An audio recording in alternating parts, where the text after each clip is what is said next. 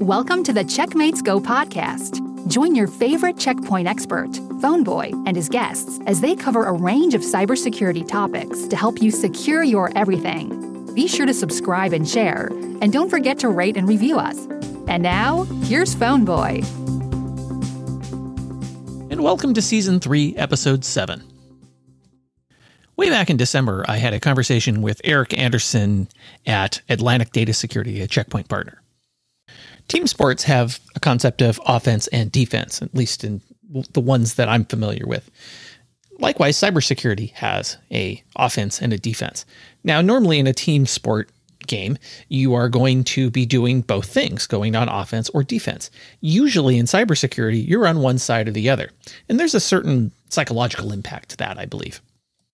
That is the topic of this discussion that Eric and I had. And there's a lot of sport analogies that are used in this discussion.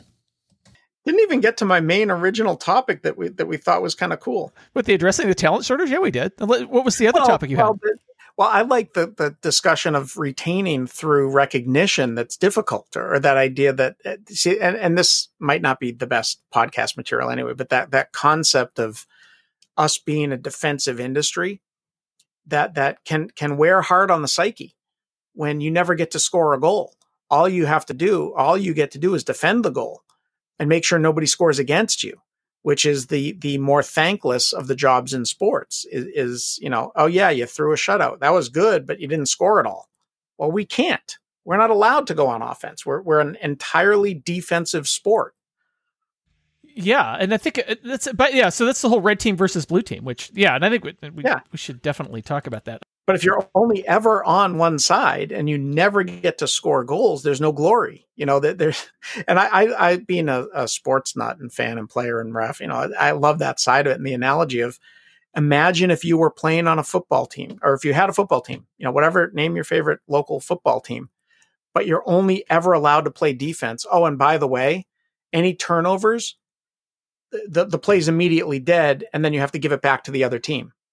You can't score on a turnover either. You're never allowed to score. You can't be on offense. The only way for you to succeed or the most successful you can be is to throw a shutout, you know, dual shutout where where the other team didn't score at all, but neither did you. And that's that's disheartening and yet that's what we're in. That's that's our business. We're never allowed to score on offense we just have to throw a perfect shutout every game we play, which is constant all the time. Eh, eh, we say this all the time, right? That that that the bad guy only has to be right once. We have to be right every right. time.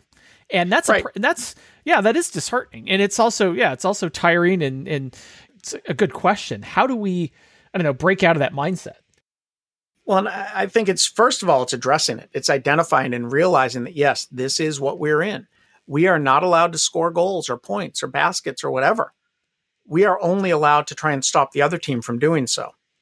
And, the only way we can succeed is to do it all the time and never let them score any points because then we end in a tie. But but we're not allowed to throw any offense or, or you make a military analogy. You know, all we have is shields, no swords. we just have to fend off their blows all the time. We never get to fight back.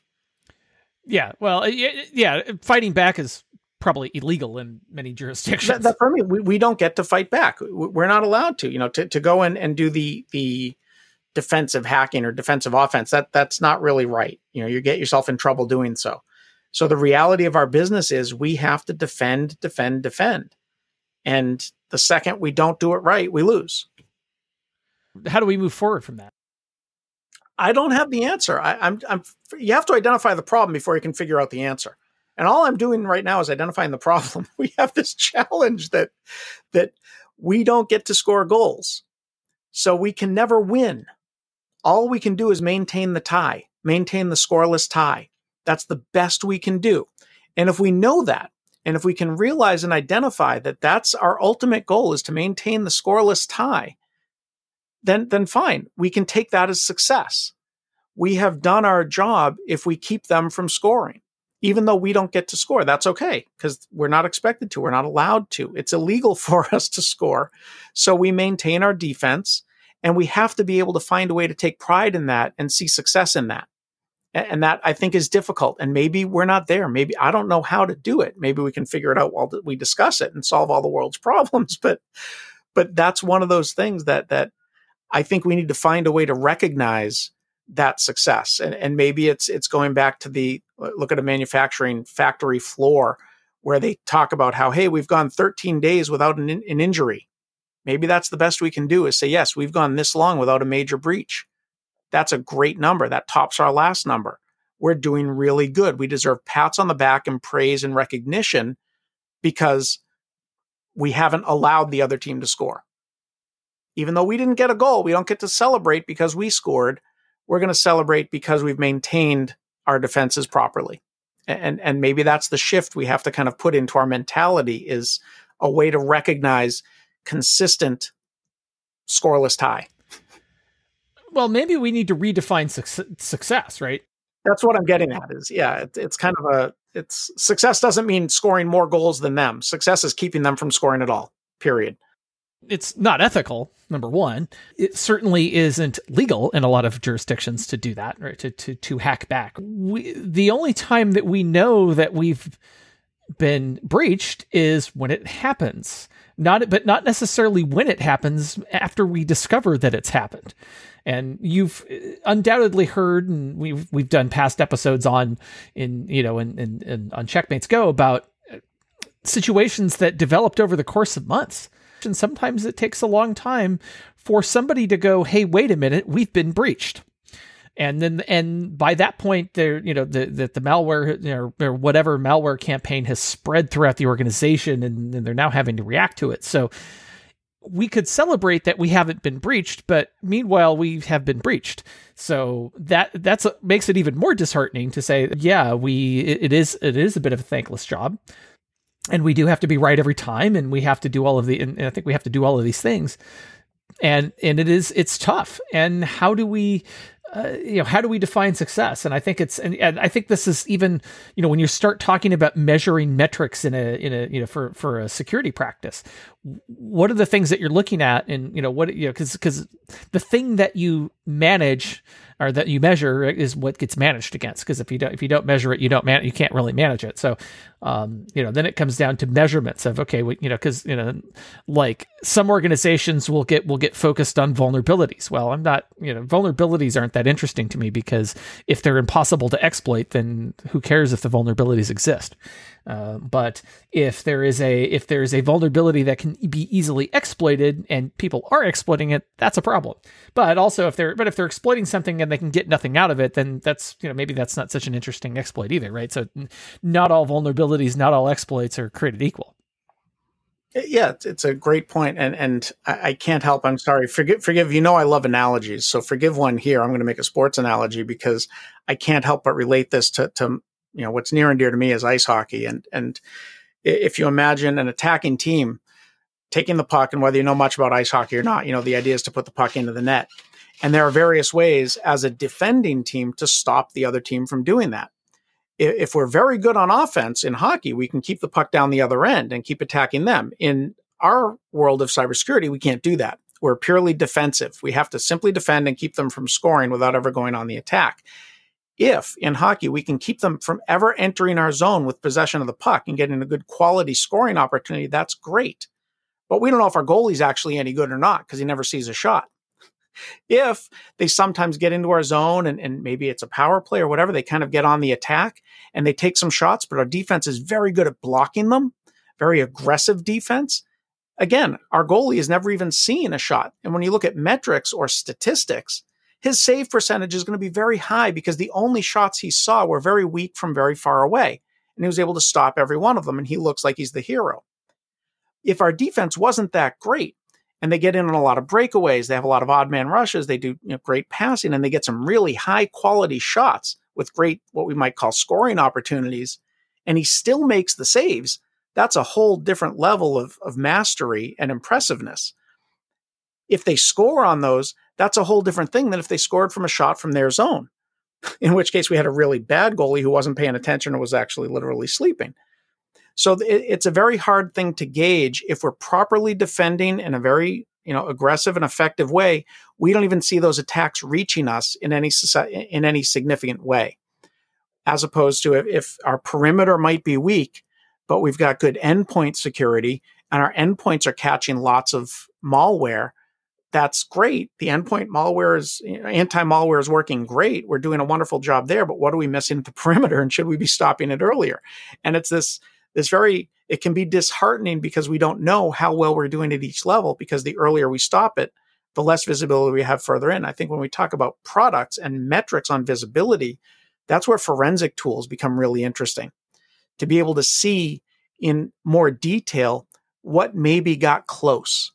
You know, how how how far did this potential attack get before it was properly stopped? And what areas had it reached into and maybe kind of started to, to branch off into before we found it and stopped it, as opposed to, hey, we stopped it, that's great, let's not think about it anymore. Trying to learn more from it using forensic data can be very insightful and help us, you know, pat ourselves on the back a little bit more or identify weaknesses that maybe we should shore up and put a little bit more effort into. Well, I think this is an area where you know, artificial intelligence and machine learning is going to be very helpful. Definitely. I've had some conversations with Oren Karen, who is one of our masterminds behind the Infinity SOC product, which is is in its it's in its evolutionary phase, and we're I think you're going to see a lot more uh, from that product in, in the in the near future, or or products of slightly different names, but the but the idea being the same is using you know we, you know we started off as a as a project to be able to um, to find those needles in a haystack, right? Because you know your your security solutions all generate millions of logs a day. Uh, how many of them are? How many of them can you actually look at at a day? Well, and, and how many of them are actually interesting, right? because there's there's just a lot of noise in there. So um, yeah. we we look at the number, you know. So we're able to using machine learning algorithms be able to figure out, okay, these are the seven that are the most interesting of the of, of the bunch, right? And they tell us that you know that and, and again, you're never going to get to 100% certainty with with machine learning and artificial intelligence, you're just going to get uh, a high probability that something is potentially malicious or not. I've done sessions on it. We've got we've have our, we've had our data scientists talk about um, how they use you know the different machine learning algorithms and things that are used and applying them in different ways to the data to be able to to to, to find insights that a human may not be able to to do on their own. Yeah, having all that data available is certainly uh, it's certainly helpful. And, and just because you're not seeing an attack doesn't mean it's not happening. And that's why, but it's important that at all levels, right? Whether it's whether it's stuff that's on premise, whether it's a, an end user's endpoint, whether the data is in a cloud or something, right? That it's important that you have visibility at all of those places, right? And I think that's a so that you know you know, have I been breached, right? And yeah, that and you and you're going to have to have you're probably going to have to employ some tools or a service again to be able to look at all that data and say, okay, do I have something I need to worry about? Because yeah, the problem is is I think that is that knowing have I been breached. That's a, that's a hard, you know, I think for a just my home network, for example, right? Even that's a hard question to answer now because how many devices do I have on my home network? I, I won't I won't tell you. It's way too many.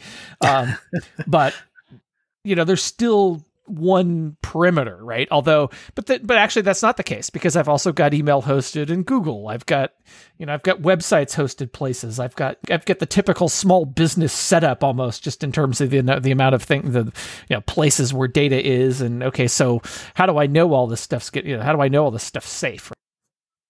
You know the goalie's got one got one thing to defend the goal right? You know cybersecurity professionals have to defend against many fronts and against attackers that they may not even be able to see it's a challenge, right? And how do you know you're being successful? Well, you know, if your data shows up on the dark web, that's probably bad. But that's so you know, it's it's important to have sensors at every place where you're, uh, you know, or you know, something something that's able to tell you, uh, you know, that that that, that something's there, you know, to be able to to, to prevent any uh, you know any issues that come up. Uh, and if it can't prevent, then it should at least be able to tell you that something happened. But it's yeah, but I think a lot. I think a lot of it comes down to, and this is this is the perennial problem I think we have in, in cybersecurity is where's my stuff, right? Where where's the stuff that I need to protect? And I think that's yeah, these days that's become a much harder problem because everybody's now you know everybody's now working from home all the time. So your assets you know walked out the front door and are you know they're they're sitting on some guy's laptop that's that's sitting in their house in their basement somewhere, right? It's there's the yeah how do i know i haven't been breached well yeah you it's hard to know but that's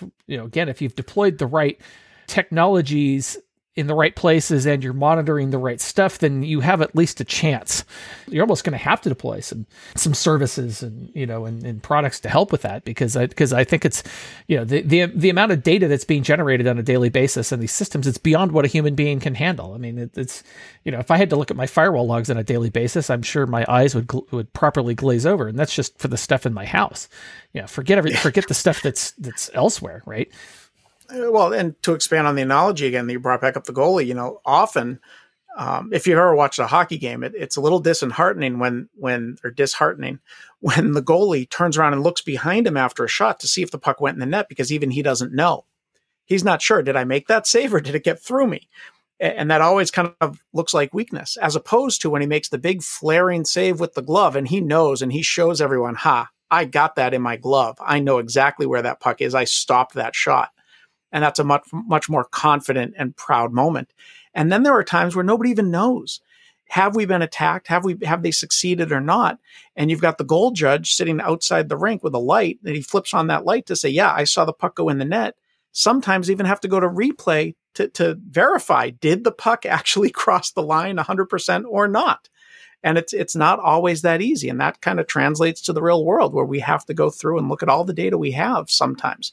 Uh, it's much easier if we know definitively yes i stopped that. Or heck maybe we, we put a piece of plywood four by six plywood in front of the goal and we know nothing's getting in. You know we, we kind of have more definitive protections. It's not fair but um, you know that's that's another way of going at it is you know how effective are we? You know how, how much of a, a vulnerability do we have? How big is that goal versus what kind of protections do we have in front of it. If we're allowed to put 12 players on the ice, let's have them all stand in front of the net and not leave any holes.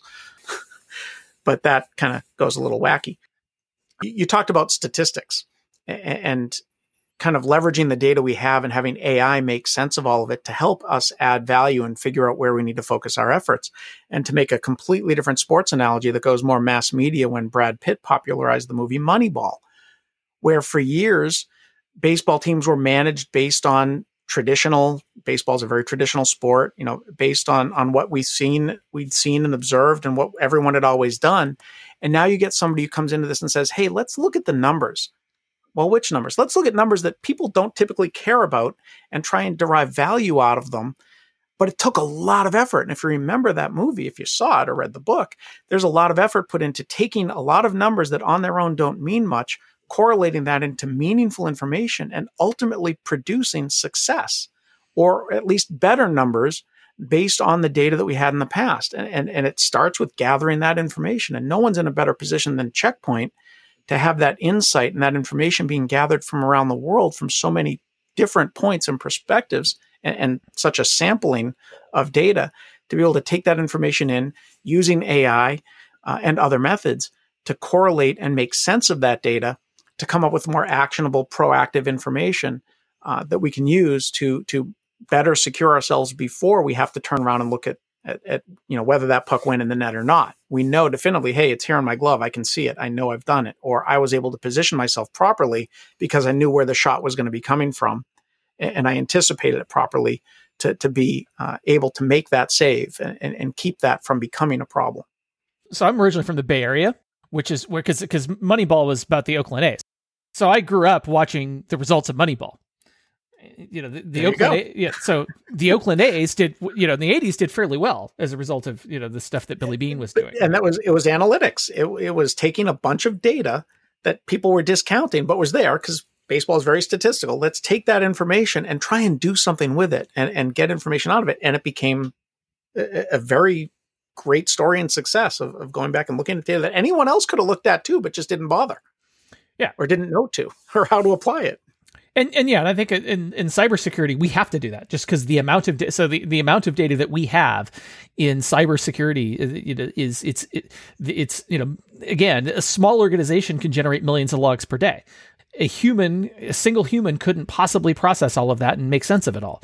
And that's where you need to have, yeah. Now you do need with, with AI and machine learning and, and machine learning and all of that, you do need to have some concept of what, what's true, right? You can't just, you know, the, I think there are, there are some algos that are maybe starting to come out that might be able to see some of that, st- that, that, that might start seeing insights in raw data. But generally speaking, with artificial intelligence and machine learning, you you kind of need to prompt it and tell it these are the things we know to be true, right? If you see this, it's probably that, right? Or, or you know, or that it's mo- it's most likely that. And so you know you you give it a bunch of you, you feed it a bunch of data and you're able but it's it's also amazing how much like we're able to do with even like Infinity SOC, right? The the data that we're looking at is literally just the lookups that Antibot and uh, antivirus do, right? Which are which are effectively just metadata about resources that that uh, that people on the network are trying to access.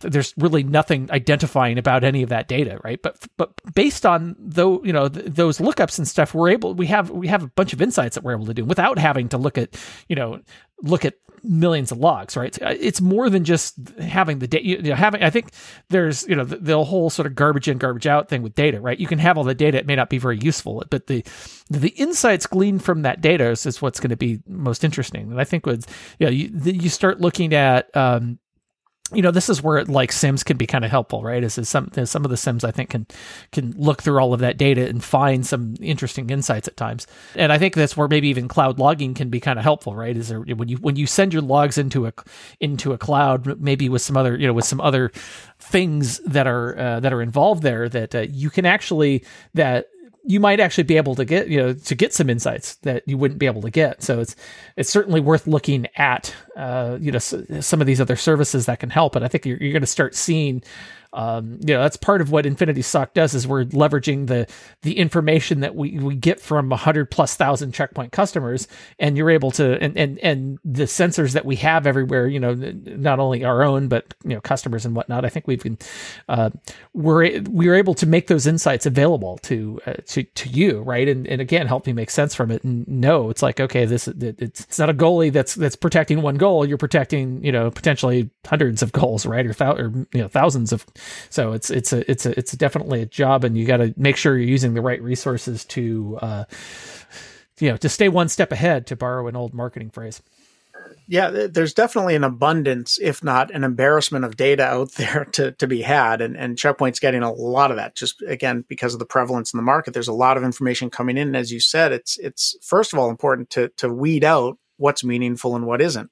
And, and a lot of it is chaff and, and not really that that useful and, and needs to be filtered and and and uh, or at least weighted properly, and then the meaningful stuff made sense of and, and uh, given more meaning through analysis and whether that's through AI or human. To, to become something that well this is actually really significant we need to alert people and, and to go back to the analogy with all the statistics that baseball, baseball generates and they're famous for for all the the, the sometimes nonsensical data that comes out of baseball you know, when when a, a, a batter comes up to the plate, pitcher wants to know, you know, what's his batting average, what's what are his statistics, you know, um, and, and, knowing that, sure, maybe he hits, uh, you know, he gets a base hit every two out of ten at bats, or, or, you know, he's got a 250. You know, one one out of every four times he comes to the plate, he gets on base. But if against left-handed pitchers it's 1 out of 10 and right-handed pitchers it's 5 out of 10 well that's more meaningful. It's a little bit different. And if i'm a righty maybe i'm a little more concerned than if i were a lefty. And knowing that maybe at night he's better than during the day and knowing what time of day it is and, and kind of being able to qualify the other seemingly less important but but definitely less simple pieces of information and helping use that to make more sense and, and make the the kind of, let's say, primetime information more valid can make our efforts much more concerted and valuable and and well spent. You know, you know, knowing what to do based on a whole bunch of other extraneous information um, helps make it more valid. And, and, as you said, it's very hard to do that in an analog way or uh, for a human to analyze all of that. And that's where that that uh, using AI and using of the advanced computing power we have now becomes much more important yeah, and you know the bad guys are going to start using it too, right? Of course, and they're already using it. They often use it before we do, and a lot of what we end up doing reactively is because they've come up with some new method, so we have to come up with a way to counter that method, and, that's always been the case. it's because again, we're not on offense; we're on defense. We have to wait and see what they're going to do on offense before we can figure out how to defend against it, or that we even know that we need to defend against it. Exactly. you know, until you've seen a Wayne Gretzky, you don't know what you need to do to try and defend against him. Thanks for joining us for this week's episode of Checkmates Go. Subscribe in your favorite podcast app, leave us a rating and review, and share with your colleagues on social media. And we'll see you next time.